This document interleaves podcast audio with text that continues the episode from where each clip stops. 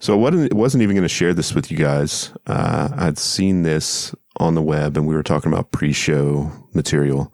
Uh, but the most interesting part about this new TCP bug is the fact that Netflix discovered it.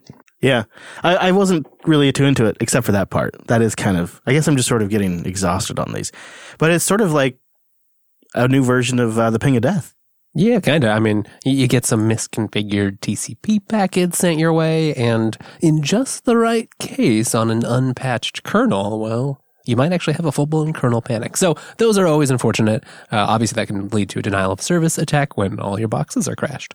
Yeah, and that's not great. And I, I think the impact has been a bit lessened because most Series boxes in production out there are behind various Behind, types of yeah. load balancers or other mm-hmm. gateways, and many of those. This to be clear, this is not a protocol flaw. This is a flaw in Linux's implementation of the TCP stack. And FreeBSD is also affected. There's several other variants that aren't panics; they're just slowdowns. Did you guys catch its name?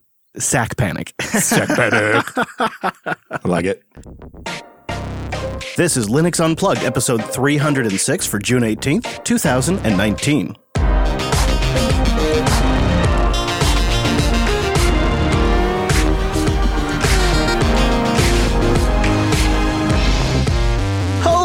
Hello there, and welcome to Linux Unplugged, your weekly Linux talk show that's getting its well way into the 300s. Feels weird, Wes. It sure does. Feels weird. Like this show can't be 300 episodes long. We're just hanging out. We must be doing something right, I don't know about that. or very, very wrong. We're just very persistent. We're just very persistent. Well, coming up on this week's episode, we have some community news, but uh, we decided to do something you should never do this week. We decided to live swap out a FreeNAS system to Fedora, which we're calling From FreeNAS to Fedora, our journey of live swapping a production system with a failed disk. We went out into the Jupiter Broadcasting server room, brought our recording equipment, and documented our journey. Not only that, we uh, we changed the whole darn network here at the studio, so it's amazing we're here at all. Yeah, we really did. We whipped out the whole network, re-IP'd everything, uh, and still managed to put a show together. Well, we, we we actually had a lot of fun doing it. We'll tell you about that in a little bit. But before we go any further, got to say hello to Cheesy. Hey, Cheese. Hey, what's going on? Oh, you know, doing a podcast, hanging out. Yeah, you guys been hard at work with that stuff for the last couple of days too. Yep, we got everything back up online just in time to say time appropriate greetings, virtual lug. Hello, Mumble Room. Good morning. Hello. Good morning. Hello. hello, hello, Brent and Bruce and Bite and Neil and Mini Mech and Sean and Tech Mev. It's nice to have you all there as we go along. And we start out with some community news. And the big item that caught my attention, there's many things we could talk about. This has been another one of those weeks where it's sort of like what we didn't put in the show is almost as important as what we put in the show. Uh, and I just thought let's start with talking about initial benchmarks of Microsoft's new WSL2. We're already starting to see it ship for the people that are subscribed to like the Insiders build. If you really want to play with it, Yeah. And under some benchmarks, this is, of course, according to Michael Larabel over at Phoronix, he's been testing the subsystem, and in not all instances is it actually faster. Uh, it is in some, like with I.O. yeah, right. So it has improved I/O, and that was one of the big justifications for this whole re-architecture of the subsystem. It just just wasn't cutting it before, but unfortunately, in some other areas, we're not so lucky. Yeah, looking at the benchmarks here, there is uh, certain kinds of workloads where it's significantly even slower than WSL 1 and uh, obviously slower than bare metal. Uh, he compared it to 1804 bare metal and Clear Linux bare metal. And all the benchmarks, as he always has, are linked over on his site if you want to check them out. Um, I think it just means it's not uh, the Linux killer that everybody worries about. It's just a practical tool to get your work done, and it, and there are already some interesting use cases for it. Docker just posted a massive write up that we read so you don't have to, and they write Microsoft gave us an early build of the WSL2 so that we could evaluate the technology and see how it fit with our product. And then we could give them our feedback about what's missing or even broken. We started prototyping different approaches, and we're now ready to share a little bit about what's coming in the next few months. Docker Desktop Future. yeah, that's the title of this section. Okay, so but before they had a Hyper-V based VM, and that's going to be replaced by what they're calling a WSL2 integration package. Which is still based on Hyper-V VM, but it's like a different, more optimized new version. Yeah, exactly. So it provides all the same features as the current Docker desktop VM. So you can do Kubernetes, you can do proxy configuration, you can access the Docker daemon from Windows and all sorts of bind mounts, you know, all the usual Docker sort of stuff. In the past, that was it. You couldn't really mess with the underlying VM. You couldn't run additional stuff in the Linux OS that was running inside of it.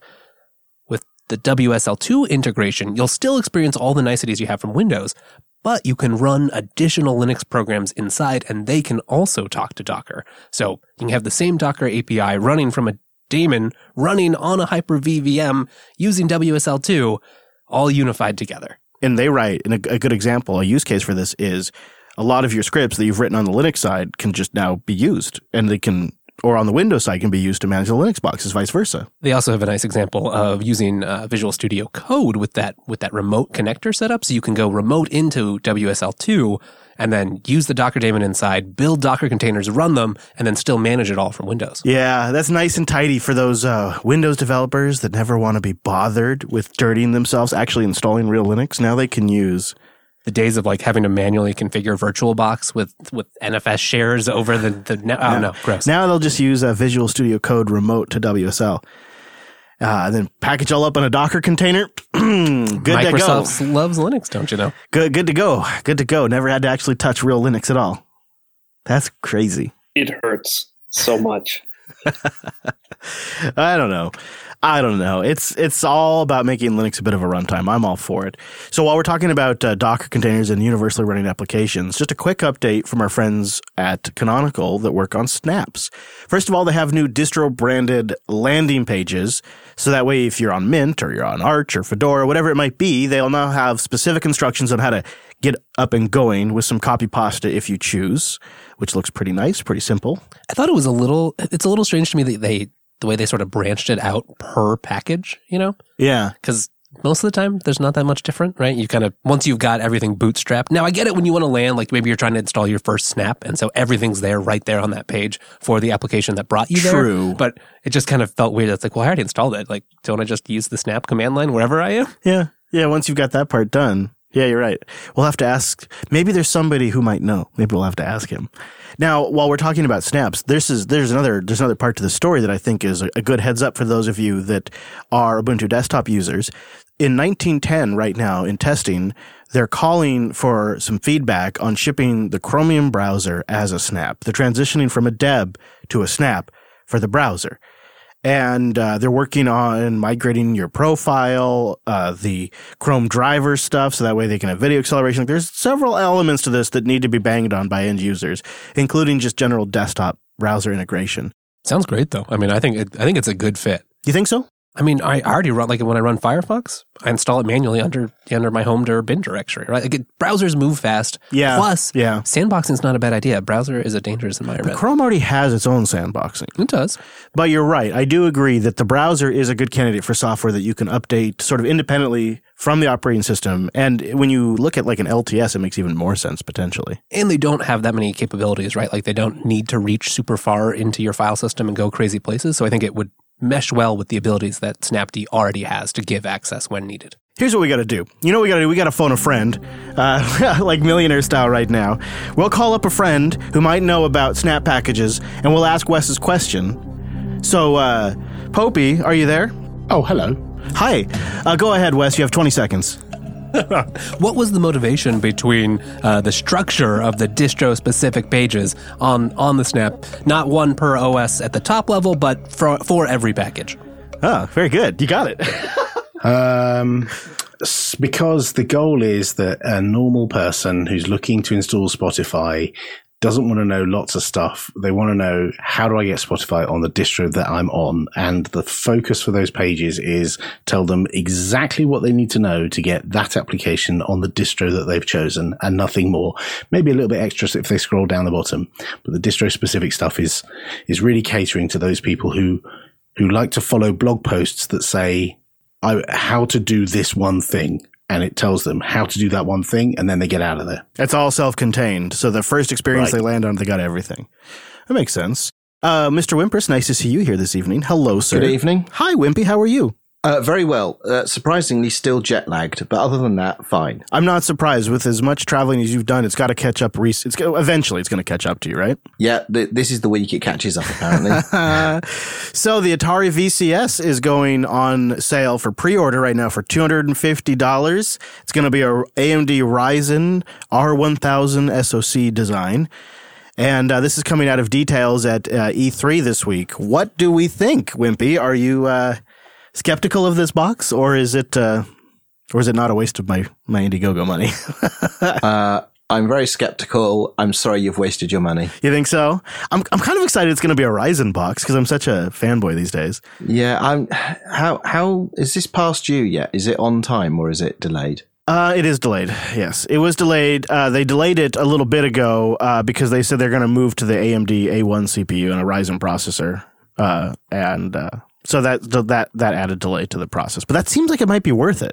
Yeah, I don't know. It seems like a lot of money for what it is. Yeah, yeah. Well, two fifty isn't bad for the base price, but to get something good that'll do four K or something like that, you start getting close to eight hundred dollars. Plus, you get the look of the thing. Ooh, black walnut. Yeah, that's true. It has got that nice retro look. I do kind of like it.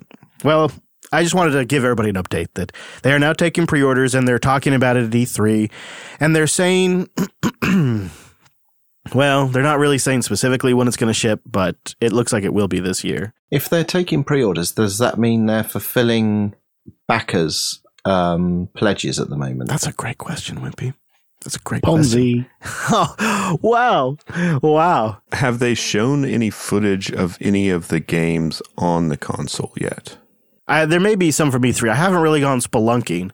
Uh, Popey, I'm curious. Do you, if you were going to bet on one, uh, the Librem 5 or the Atari VCS, you had to pick one. Which one would you put your money on right now? Oh man, Atari VCS. why would you do that to me? Oh, I. Well, so the price point of the Atari VCS is not remotely attractive to me. I think I could probably go and dig in the deserts of California and find all the necessary Atari VCS cartridges I want to for less than two hundred and fifty dollars. but I'd say the Atari VCS. All right. what about you, Wes? I got to agree. I mean, okay. All right. Well, obviously, I've, I've put my money on the VCS. it just so- seems like an easier target to hit. You know? Yeah, yeah. Plus, you can load other OSs on there, including they even say Windows now. And um, you know, if I could put Kodi on there, uh, it's only a little bit more than I paid for the Nvidia Shield, so it's not great. We'll see.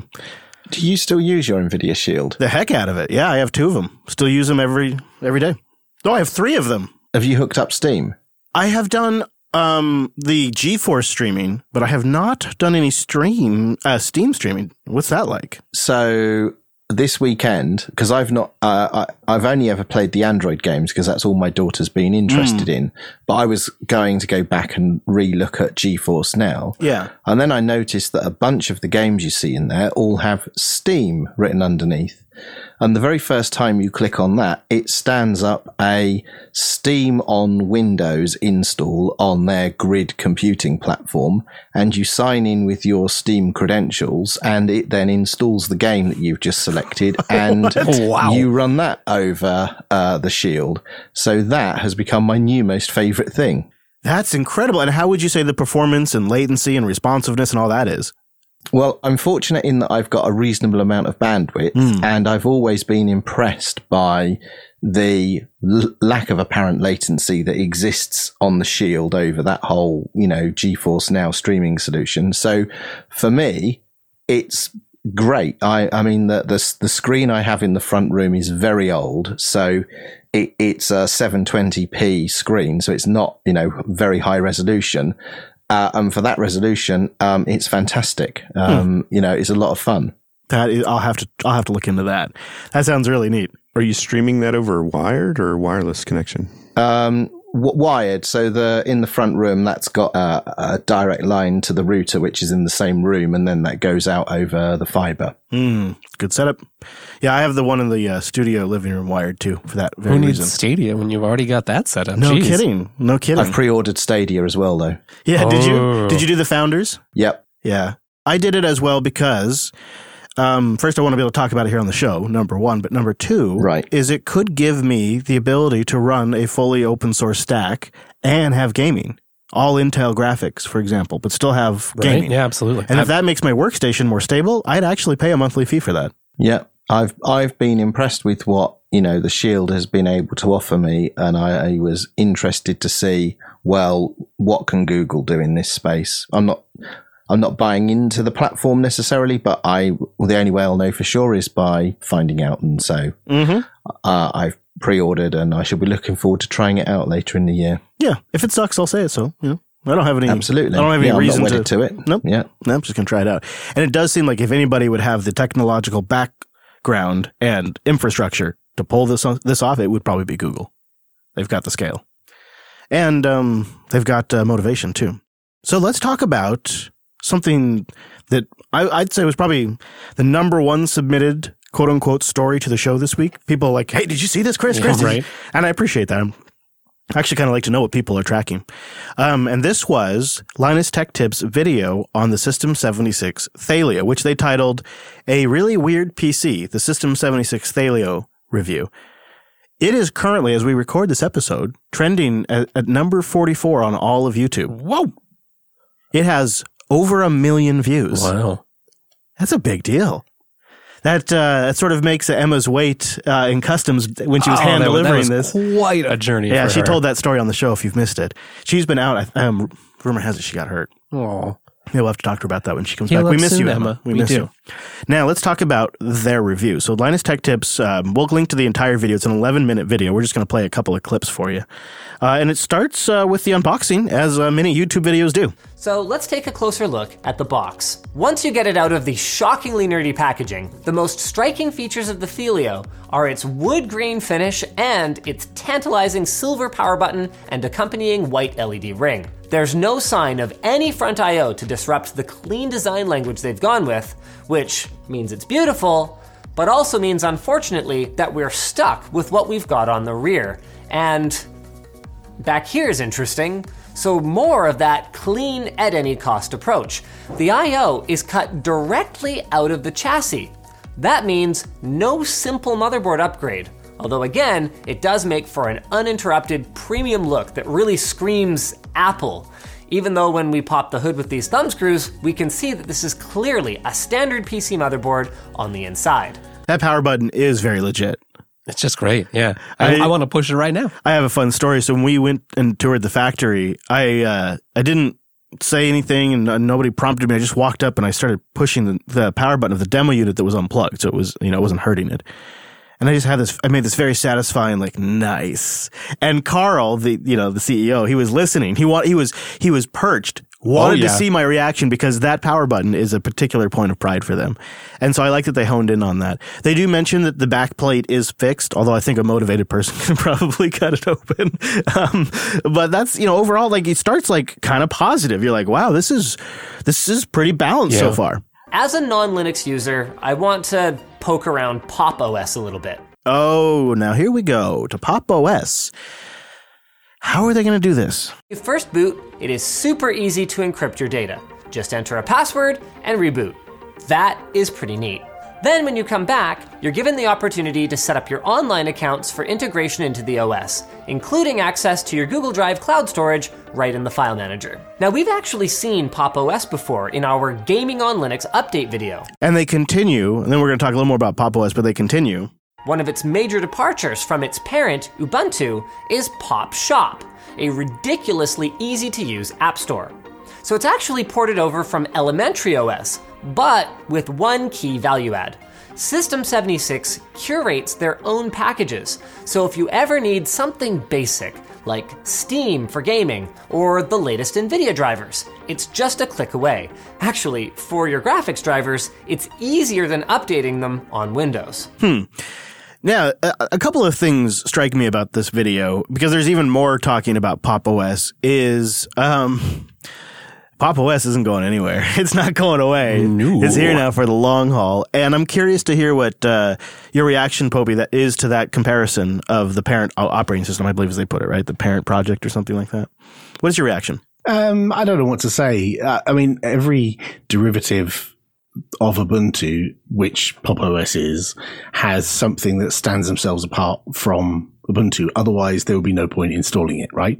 And so their USP for Pop OS is the design language they've used on the desktop and simplicity of installing applications. And we can learn from that. And certainly you'll have noticed very recently, we've talked about how it will be integrating the, uh, NVIDIA driver installer directly during the install. So, Right, you know, right. we've certainly learned that that's a thing people really, really want, and we should probably do that. So, Hmm. you know, we've learned something there. That's great. Wimpy, when I heard that, uh, when they were talking specifically about the pop shop, the thing that crossed my mind is I wonder what their reaction would be to something like the software boutique that uh, Ubuntu Mate has that comes up and has an extensive list of curated software. Um, what are your thoughts when you hear that? Is that it seems like you guys really hit on something pretty important to users a while ago now. Yeah, I, I'm I'm really proud of what we did with um, with the software boutique. I think we switched things up a little bit, but I'm not sure what someone like Linux Tech Tips would make of that because they're kind of accustomed to it, right? If you uh, if you go into any of the stores, you have a full catalog of software in front of you. You know, that's that's not been a problem in recent years. You know, you've got the Windows store, you've got the macOS store, you've got the equivalents on on mobile. It's novel to us on Linux because we didn't used to have that ease of installation, and we do now. Um, so I don't know how much that would resonate really. Hmm. Okay. Fair enough. Actually, good point. I suppose it is sort of become um, just Yeah. expected. You'd notice it more if it wasn't there. Yeah, maybe.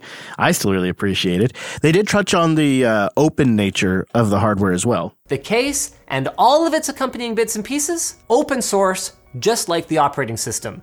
So there's literally a GitHub page with the CAD files for everything that you see here and for its bigger brothers, the Thelio Major and Thelio Massive. But what impresses me overall about their entire coverage is, again, it's it's really well shot. It's really well written. You should watch the entire video. But they they seem fairly balanced. They also point out, you know, the entire thing is an open source. Now, that's not to say that every component in the system is open source. The motherboard, CPU, RAM, video card, storage devices, and power supply are all proprietary in design with the IP owned by the individual companies that made them. As it is. I mean, that's just that's just How it works, yeah. You know, System seventy six will open the source as much as they can.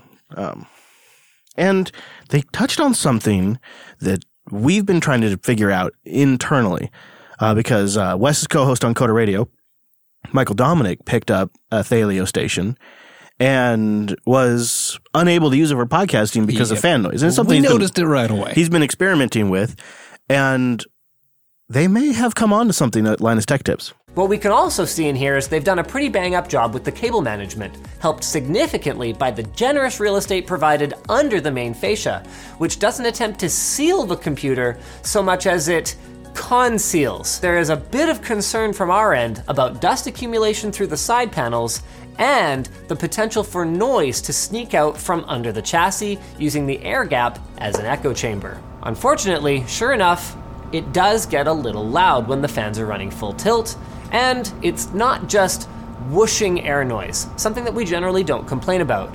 Rather, it's a kind of droning whine that's a little bit harder to tune out. Honestly, I think a Noctua or a Be Quiet fan swap would help tremendously here. That's a particularly challenging problem, though, if that is just down to the case design, if it's kind of making sound channels on the side, because it's such a gorgeous case. It's going to take them a while to iterate on that.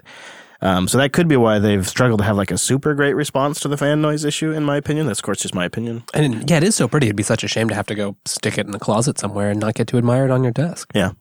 And so they also get to the price because you know there's you could you could build yourself a cheaper system or you could go buy a mass produced system that's cheaper.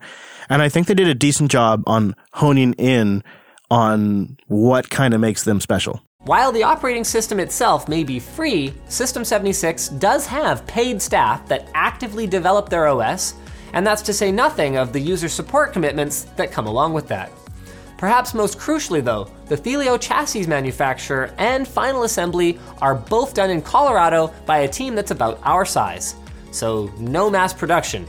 System 76 says they want to improve this situation in the future, but for now, it means that the costs add up really quickly. The team, this is the team that's about our size, uh, which is kind of a that's poignant. And then last but not least, they wrap it up. You're paying for the case, US manufacturer, operating system development, and support from a small team of enthusiasts.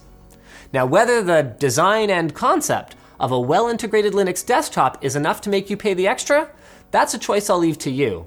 But overall, we think it's really cool and a huge step in the right direction. It's pretty good coverage for System 76. And it's good coverage for Pop OS too. So we, uh, we have yet ourselves another major desktop contender. I mean, they'll get there. They're not there yet, but they're going to get there. does make me feel a little bit better about uh, Mike's situation because he was having a heck of a time trying to fix it. It's nice to know, you know, it, it's a, unfortunately a common problem. Maybe run it with the case off. No, I don't know. well, good for them. But weren't they also raving about Pop OS in one of their videos just recently, where they're where they're talking about gaming and stuff? Yeah, it's a lot of coverage for Pop OS. Um, and I, I appreciate it. Uh, I think I initially was very, very uh, critical of Pop OS. Um, I still, I would love, what I would love is if Pop OS was just a series of scripts or repositories that you would add to a vanilla install of Ubuntu that would make it pop and that would add a couple of things or whatever. I, uh, I, I feel like we already have too many distros, but of course, you know what? I'm an old fart. So of course I feel like that because I've seen in my time, I've seen so many distros come and go. However, there is apparently um, a pretty in, uh, an interested market in this distribution, and I give them credit for cultivating that and for adding some value to the OS. Like you hear people constantly talk about the installer, the encryption, the pop store, the theme. These are all things that matter, and uh, credit to System 76 for nailing those things.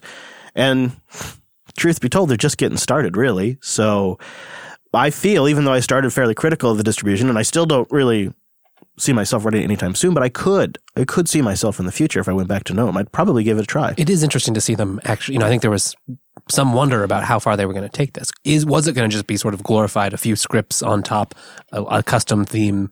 But it seems like you know, as as they've had time to develop it more out, there's they're actively working on it. So it it will be a long time project. We're going to see more updates, and they're going to continue to ship it. She was stuck all day, Emma, in customs, trying to get that machine to them. She she Just hand hours. delivered that that machine, um, and then just had to like walk away and hope that the review went well, you know. And uh, that was weeks ago. That was back during Linux Fest that she did that. She ran up during Linux Fest and did that. And now here we are, quite a while later, and that just got posted. That kind of shows you their their time window there. But um, that's a lot of weeks of her sitting around wondering, was it worth it? or or did I just screw up? Uh, and I think it was. I, think it was, yeah. It's number 44 on all of YouTube right now. That's a significant Right. thing. A tiny little Linux shop. Yeah. I hope, I hope they get some sales out of it. Absolutely. All right. You know what we need to do? We got to do that housekeeping. we Clean got it up in here. Yeah, we got to clean up a little bit. There's a few things to touch on this week. First of all, first of all, I should mention, we don't say this often enough, but Linux Academy is hiring for remote positions right now, including a Linux training architect, a machine learning training architect, a Python development training architect, but also an Angular developer, a full stack Node.js developer, and Ruby on Rails developers, multiple Ruby on Rails developers. Those are full time remote positions, full benefits, everything. There's also a position open in the lab platform. There's a few things happening there that are pretty interesting. So if you haven't gone to linuxacademy.com slash careers in a while, I really suggest you do it because there is some great positions open right now. And I want to pass that along to you because if you're in our audience, you kind of have like a leg up in the process. If you tell them I heard about it on Linux Unplugged, that's going to probably move you to the top of the stack. Oh. Yeah, that's a big deal because that means you're you're actually interested in this stuff. I want to also mention the Friday stream this week. We played Who Wants to Be a Millionaire. It was Wes versus Ange. I don't want to give it away, but it was tense. She's a she's a tough competition right there. tough competition. FridayStream.com slash seven. It's a really good one. That was a really fun one. And then last but not least, here in the old housekeeping, we have a big batch of study group videos that just got posted. In the show notes, I have a link to the playlist on YouTube. This is Linux Permissions 101. I think it's um uh, it is seven videos, I think, or six videos. Yeah, we've got it down to just sort of bite-sized components you can handle, and it's it's really everything you've ever wanted to know Yep. about Linux permissions. So nice. Starts at the very basics and then works its way up And then by the end, you're like, you're doing like really cool stuff with ACLs and with uh, umask and set UIDs. And it's a good series of videos, six parts. Each is consumable. And we'll have a link to that in the show notes. Just something we do to give back. We, uh, we have a lot of great opportunities. We talk not only with training architects at Linux Academy, but Elle is a networking machine. Oh, yeah. And she goes out to events all the time and she meets people who are great presenters who want to share their knowledge with our community. They're listeners often. And so that's where a lot of this has come from is people that Elle has met. She's our ambassador. Yeah, she goes down, connects with these people, and then brings them on to do a seminar or a webinar, really. And then we release it for free because we're all about it. We're all about it.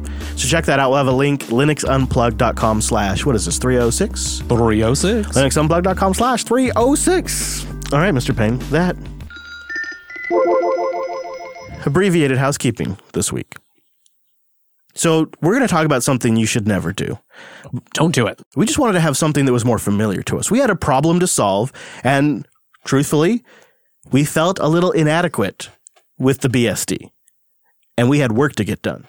So Wes and I headed out to the Jupiter Broadcasting server room. We're out here in the studio server room, aka the garage, to do something that you should never do. Don't do what we're about to do. We're going to take our perfectly functional, totally fine FreeNAS server, and we're going to rip out the FreeNAS part and put Fedora 30 server in. Yeah, you heard that right. Yeah. Fedora 30. Then we're going to try to import the ZFS pools that Allan created under FreeNAS into Fedora after we get the ZFS support installed. I know this sounds ridiculous. Non standard, maybe? There's a couple of motivating factors, if you will. Number one, this is a killer Supermicro server with two six core Xeon processors and 64 gigs of RAM. And it's just sitting here doing nothing but FreeNAS. Right. Right now, it's just storage. And I mean, that's great and arguably probably the way you should do it. Yeah. We just, why are we going to let this server go to It's waste? just if you're using that much power and you know you've got it making all this noise, let's put it to work. So we we also there is other- one other consideration. We've also run into an issue where a couple of times we needed to do some repairs, and Wes and I are just not FreeBSD guys. surprise, surprise. We're Linux guys, and so we have a disk issue. We need to swap out a disk and get a new disk online. And quite frankly, we're just more comfortable with the Linux command line. And I think this is actually kind of an important thing. When you put something in production, you need to know how to use it, not maybe be so dependent on, say, Allan Jude. All right, we're rebooting. We've just maybe completed installation. yeah, you're going to pop out the thumb drive. So we use the Fedora server um, image, which is pretty nice. Network install. Yeah, net, the net install server image. So it pulls down the packages from the repository and gives you some options. In fact, it might be the way I installed Fedora from now on. I mean, honestly, what? That took all of 15 minutes once we got it Is set it- up and going? It was a tiny image, well, 600 megabytes, and then you can choose. You could choose all of the desktops if you want, from Ubuntu to Cinnamon, and um, or just the minimal installs. It gives you an option, and then it's off to the races. So we'll boot up, and then I think mission one is make sure our Fedora install is sane, and then get ZFS support installed. and then we got to can go boot. see about importing this pool. All right. Well, it's our first boot. We'll be back in a moment. I don't know why, but I just haven't used a net install version of a distro ISO in like 10 years. I mean, it just feels like it's been forever. I'm, that's the only way I'm doing it from now on. Seriously, like it was so great. First of all, way quicker to download. Oh, yeah. Very nice. And it, Anaconda has this screen that you don't normally see when you get like the live desktop version or when you get a specific spin. You don't see this screen that comes up. And the screen that comes up is the choice. You can install any of the spins of the desktops right there from Anaconda. So you can use this as a base ISO for in, for a Fedora server, for a Fedora desktop. Yeah, I think we were both pretty impressed. It, it was a surprisingly smooth installation. I, I was I was And I'm not normally an Anaconda fan. no, and I, I, I'm normally not impressed by Grub. I was impressed at Grub. So Grub just came up on the first boot, and one of the things I immediately noticed is we're already on kernel 5.1, which does confirm that the net install pulls down the latest packages. That's all Hot, nice. fresh Linux. Yeah. And um, one of the sort of interesting little side anecdotes about this setup is we're connected to it's kind of a rickety setup. The keyboard is a old Mac mechanical keyboard because like it's just the only one I had laying around that I'm not It's using. It's actually not that bad. No, it's not. But Certainly better than modern Mac keyboards. it's just yeah, it's just the control and alt and stuff is a little different. Uh, and then it's connected to the very first LCD screen I ever bought back in like 2000, 2001 that I've just held on to all this time. But there we are. And look at that, it does say web console. So this does. Cockpit is already up and running. All right, I'm going to give it a login. You ready? All right. Yeah, there we go. We're in. All right, well, let's root around. And uh, Oh, look at all them discs. so it does see the disk. Yep. Okay. Yeah, we're Good. off to the races. Good. So now what we need to do is we need to get kernel development packages installed, and then we have to get the ZFS on Linux official GPG key installed and the repository installed, and then we can get this going. So why don't we take a few minutes? We'll do that, and then we'll come back.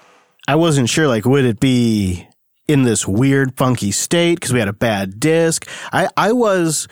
I was sort of like, okay, great. Yeah, we got Fedora installed. Great. Yeah, I can see the, it can physically see the hard drives. Who cares? We've got to get ZFS working. Well, turns out, we'll have links in the show notes. That's pretty easy to do. The ZFS on Linux upstream project um, makes it all possible by putting a repo up, by putting keys up, and then by putting documentation up on how to do it. No time at all. Yeah, it was really, it was one of the fastest parts of the whole setup was actually getting ZFS working on Fedora. It was completely painless, but I wanted to know if we were going to actually be able to import that pool since it was created with an entirely different operating system using a entirely different fork, or at least much older fork of ZFS. And of course, we had that degraded disk as well. So, or that, de- that dead disk, we had a degraded pool as well. We just got done installing all of the ZFS packages from the ZFS on Linux project. You've done the import command. How has it gone? What's happened? We've got our data. Now, there is one issue we're going to have to solve right off the bat, and that's setting the, the mount point because mm-hmm. it's defaulting to just, just the name of the pool right under the root directory. Previously, it had been under mount. Right. So we're going to have to tweak that a little bit as we set up the rest of the stuff, get things like NFS or SMB set up. But otherwise, I mean, it imported with no errors. That's pretty great. So we went from a up-to-date FreeNAS install and replaced that with Fedora 30 server, installed the ZFS modules, and we're just picking right up where One, we left off. one command in, here we are. And I would imagine that, I don't know for sure, but I would figure that Fedora 30 could likely be using a newer version of ZFS since we just got the repository from the project directly. I bet you're right. So it's, and it's still fine. It still worked.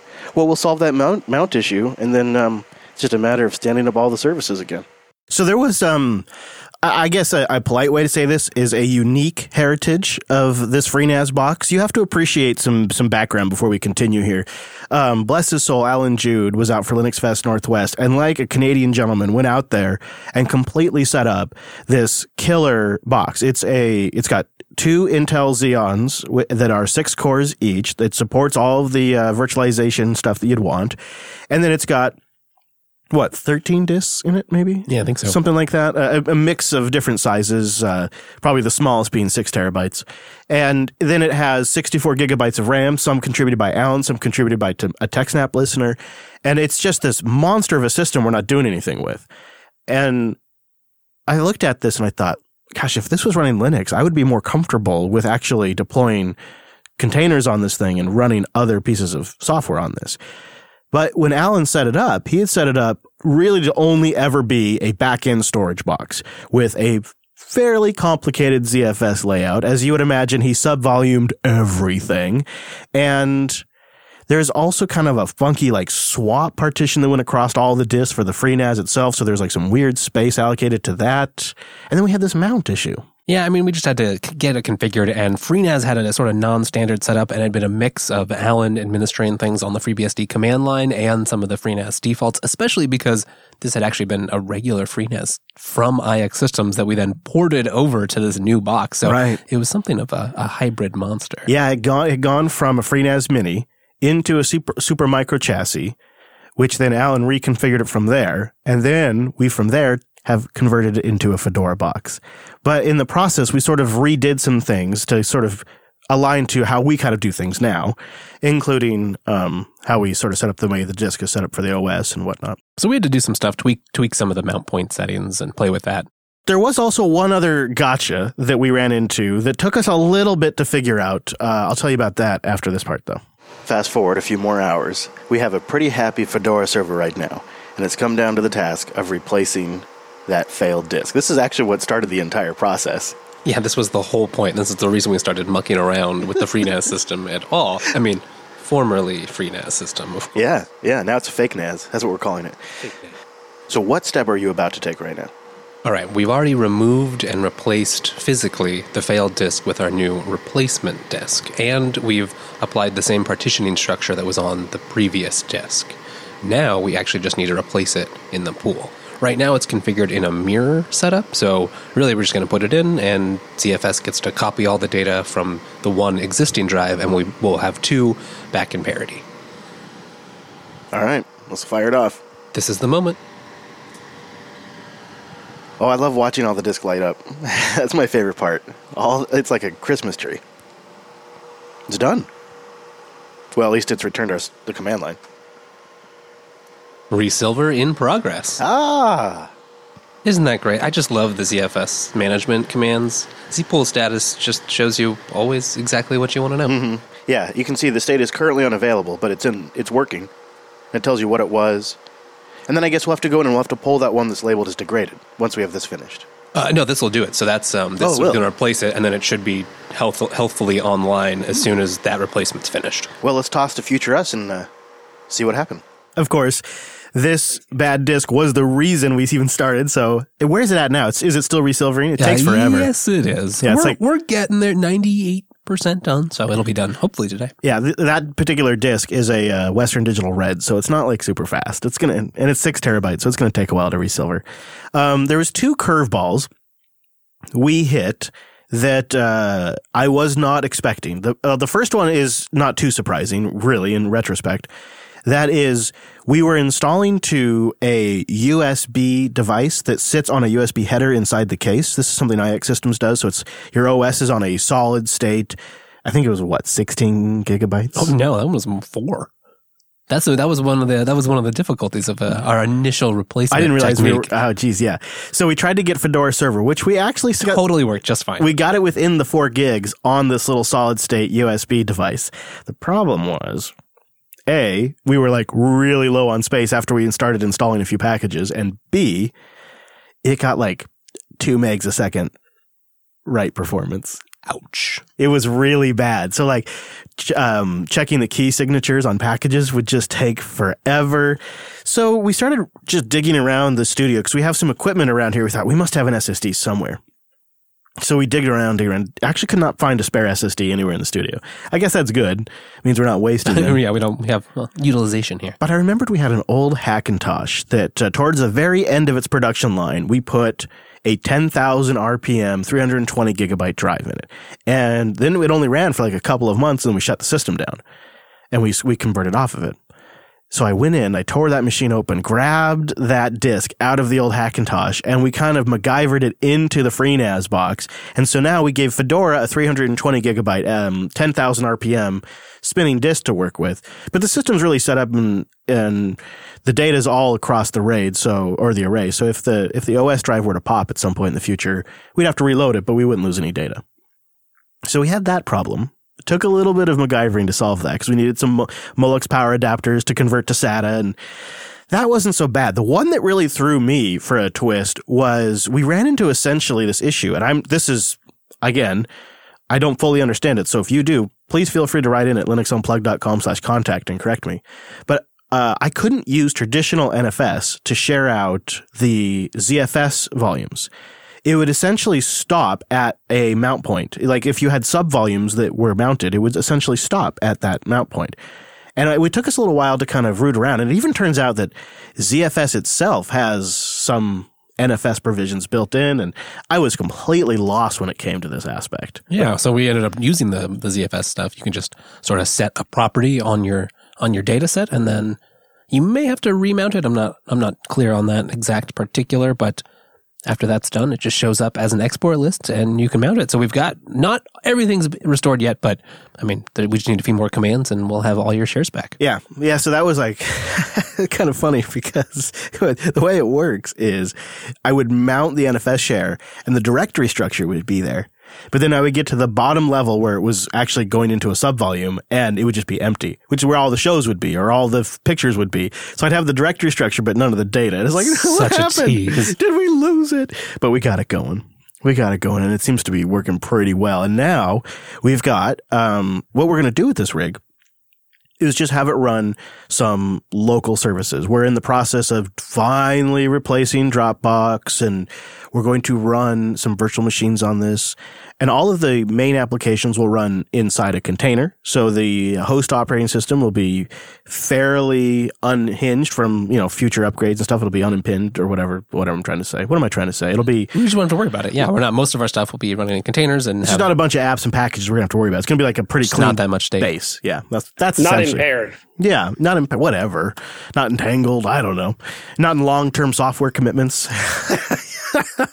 um, and then we're also going to set up WireGuard on that sucker, so the host can uh, get remote uh, WireGuard services in if they want to like remotely control the mixer or things like that. So that'll be on there. It's already it's already pretty nice. Like um, just got NetData installed before the show, so I can watch as all the data is shuffling around as it's resilvering, which is great. hmm It's pretty. It's pretty nice to have. Um, it feels like what I, I, I, I was, I was. I'm such a nerd. God, I was laying in bed talking to Hadia about the server.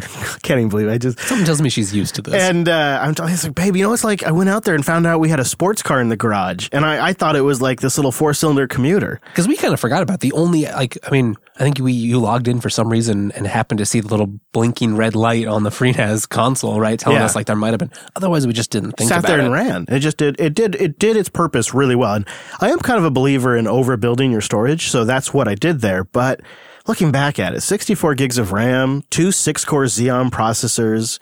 The thing's just begging to do more. And it, I, not that I couldn't do it with FreeBSD or FreeNAS, Absolutely, we could have. but I know how to do it with Linux. It's just yeah, it's just faster, and we don't. I mean, we're not touching the system every day, so it's nice to have something that's easy, and we don't have to re-look up a bunch of man pages every time. Yeah. So we'll, we'll probably, well, eventually, I imagine we'll spin up uh, uh, whatever our sync solution is in a container. We'll we'll spin up a couple of other items that I use internally for like processing news and whatnot in containers, and I'll move some of the things that I have on workstations in the studio now onto that server. So that's what sort of the, and I'll just do that gradually over time, um, probably with some of the more urgent stuff, and then I'll the, like the syncing thing because this new Dropbox has got to go. This Yeah, is just oh, the, the final straw. Dropbox has just crossed the line with this Electron stuff. I will say it really did um, it cemented just why ZFS is a great choice. You know, we we could just port operating systems and hardly had to think about it. Mm-hmm. It's not that many other ways that we could have done this and get all the other benefits. It's a pretty pretty dramatic switch. You know, we went from FreeBSD base with an old version of ZFS to Fedora 30 with the absolute most recent version on the most absolute recent Linux kernel. Some would call us crazy. yeah, yeah, I've just really been enjoying Fedora 30. But uh, you know, it's I would say, I mean, it honestly did feel vindicated.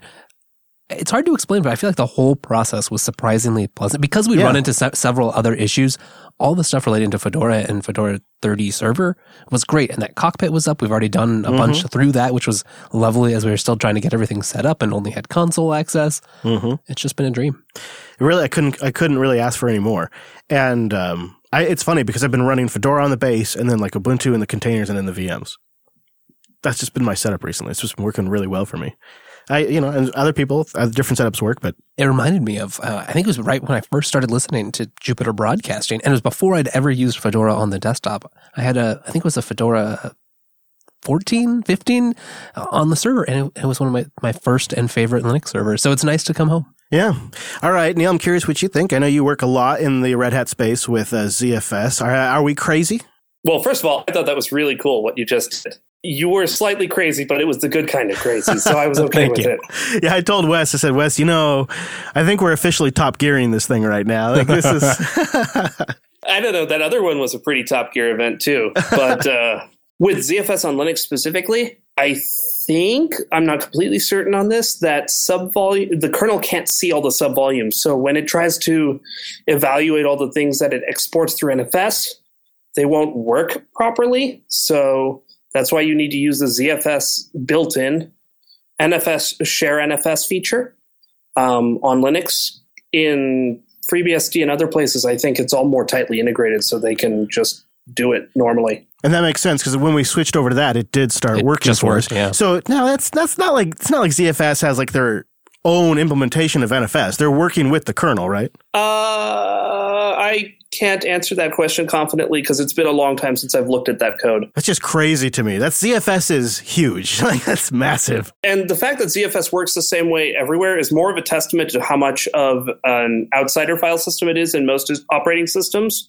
So it's very, it has to, it's developed very independently. Right. Comes with a bunch of extra stuff so that it doesn't have to rely on what may or may not be there.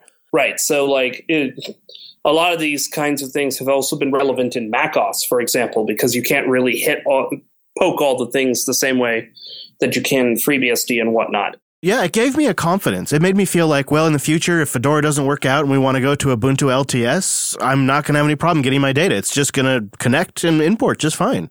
Like it gave me a good sense of like my data is safe. Yeah. And in respect to ZOL and all of these things, uh, Fedora and of course CentOS and RHEL are first class um, test targets for ZFS on Linux.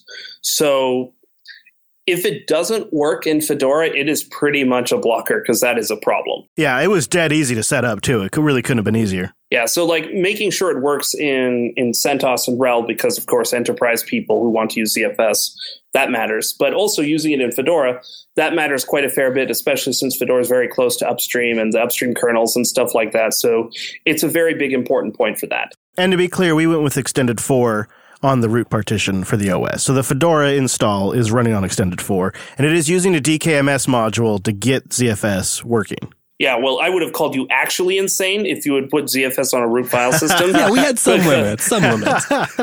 Don't think we didn't think about it. I mean, it was a listed option. We just didn't choose it. Don't do it. Don't do it. Uh, I'm just going to say this right now. Like, I, I have done it enough times. Don't do it. Unless you are running on CentOS where you can use a precompiled kernel module that can be uh, that works against the kernel API, it gets really unsafe very easily. Yeah. Well, I'm just I'm I'm thrilled myself because I just feel like I got a new tool to get work done. Um, not that it wasn't always there and I couldn't have done it, but now I'm actually going to use it. Yes, right. And we were running some stuff on like a personal workstation of yours or other random yes. machines, so it's nice to have a, a proper place yes, for it. Yes, exactly. So um, let me know if you think I'm crazy. LinuxUnplugged.com slash contact. But before we get out of here, I want to do just a couple of picks uh, right off the top. I got a couple command line applications I love this week. Speaking of command line love, Speaking of command line love, you should check out the Ubuntu podcast. Do it. And send them your ideas for command line applications at Ubuntu podcast on the Twitters. Um, here's a couple guys. You can, uh, you know what? I, you are welcome to share these. I share these with the Ubuntu podcast if you want them because these are so good. Everybody's going to want these ones.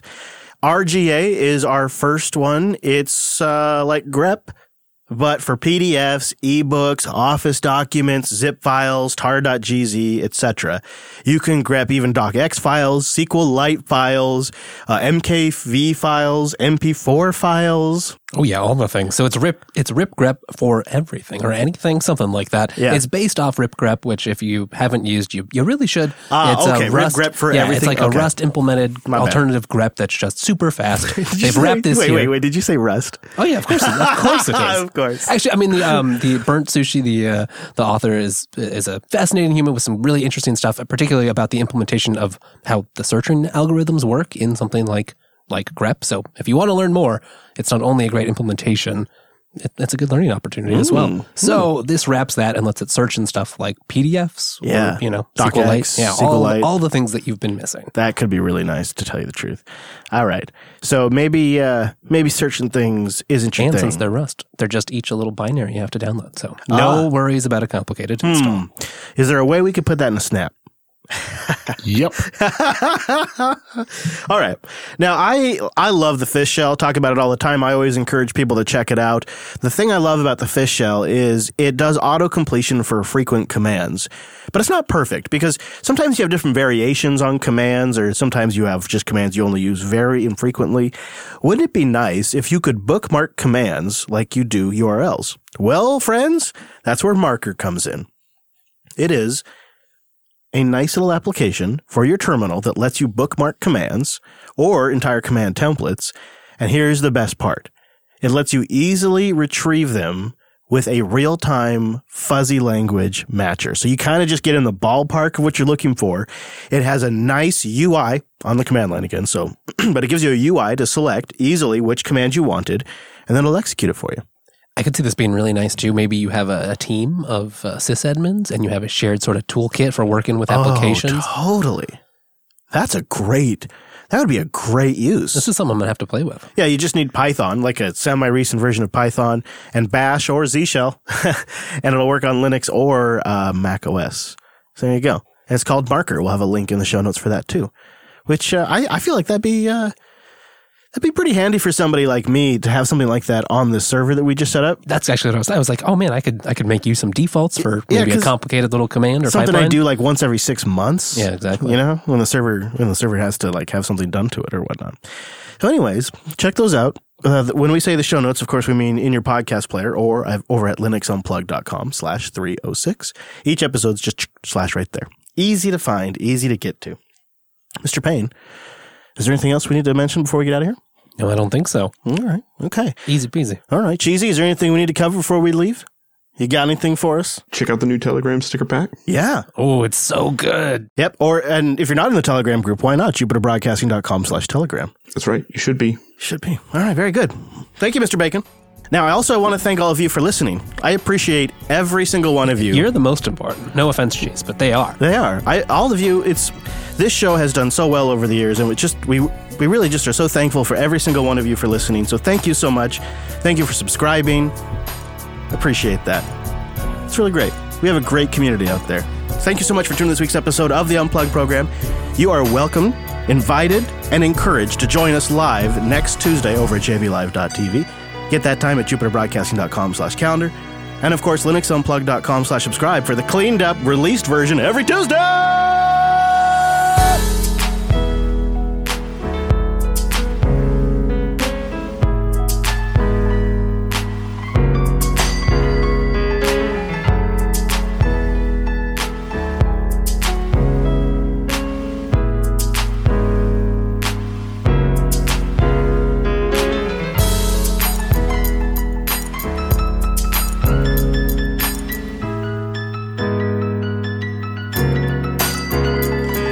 I know I'm biased, and I'm probably supposed to say this, but we really have the best audience. It's incredible. It really is. Man, that's what's been so like. This has been the season of events where we've been traveling a lot. In fact, we're about to travel again, and yeah, just really the best freaking audience ever. Like friends for The, life. the and number of incredible people I've met and just continue to meet. Yeah, Yeah. it is wild. It's great. It's the best part of the job. So thank you, everybody. JB Titles, JB Titles. Thank you to that Mumble Room for making it too. Really good to have all you guys here. Cheese, what are you talking about? What, what's the matter? No, I'm just matter? saying. I'm just saying. After uh, we get off the show, I think I might hang around on the uh, jump on the old mums. Oh yeah. Oh, yeah, yeah, do it. Oh. Oh, I got you. so I got do you. A, do Mm. a post. A little post uh, hang. lup, lup lug. Mm, I like it. Oh, I like it. Yeah, right. You're already suited up. You got your microphone on. Yeah, yeah, you know it. All right, jbtitles.com. Let's go grab our title. Vote, vote, vote. Vote, vote, vote, vote, vote. Otherwise, we'll take your voting rights away. So, Popey, how's the uh, old feedback been on the uh, distro specific uh, snap pages? Yeah, other than um, getting chased for incorrectly using the Fedora Go. Oh. Uh oh. I noticed I was trying not to be mean about it or anything. I just said, "Hey, could you fix it, please?" You know what? I think it's a good idea. I like it. I like it too. You know? But, geez, you know, you can't please the entire internet, Popey. If you did, you'd be a miracle worker. Hey, I thought it was good. I didn't say anything awful about it. Uh, that that sentence is uh, is pretty solid. I like that. Has my audio gone funny again? Every now and then, I think it's just packet loss. Weird. I mean, from my side, it's been everyone's been kind of cutting out a little bit, which has been odd because that doesn't normally happen. Leonard. oh man, that poor guy. Dude, I'm not even talking to you from my Linux machine right now because I'm hiding in a conference room. Are you are you permitted to say that? I think I think you have to like uh, get clearance or something. Hope he already knows this from the times that I've met him at various events, mainly Snap Sprints. But I, I was gonna juggle more than one OS. I was going to say, I've never actually seen him run Linux. oh no no no! At the um, what was I it? corroborate the, uh, what the, Popey just said. Wow! Oh, Called no. Oh, no. The Oh, rally, no. the rally two years ago, I think the one in New York. I Well, brought were my you Linux using laptop. the Mac the whole time? I brought my Linux laptop with me. Noah saw it, and so did a couple of other people. I have witnesses. Now hold on. Now we're not. We're not. We're not. Come on. We don't. We don't know not OS shame. We don't know OS shame. We got to call for an end to this. The tribalism. You know, like I feel like I should walk around and be like, my name's Chris. I'm a Linux user, and I also have an iPad. you know, like I have to just come. I have Well, to you'll come be clean. holding your iPad, so they'll see. I have Yeah, to come clean about it. I. I don't know. No more. I Down have with a the Windows tribalism. PC at home. I have a MacBook. I have uh, I have numerous Linux machines running all di- many different distros. here's where I think it has validity though. Like, uh, I think if you work in free software and open source or in that space, like, then that should be your primary stack. That should be your main stack because that's your area. But it would be ignorant not to ever try Windows or Mac because then you would have zero insights into how very popular, very commercial, Right. very successful commercial operating systems. Yeah, you have to. Well, you have to do that.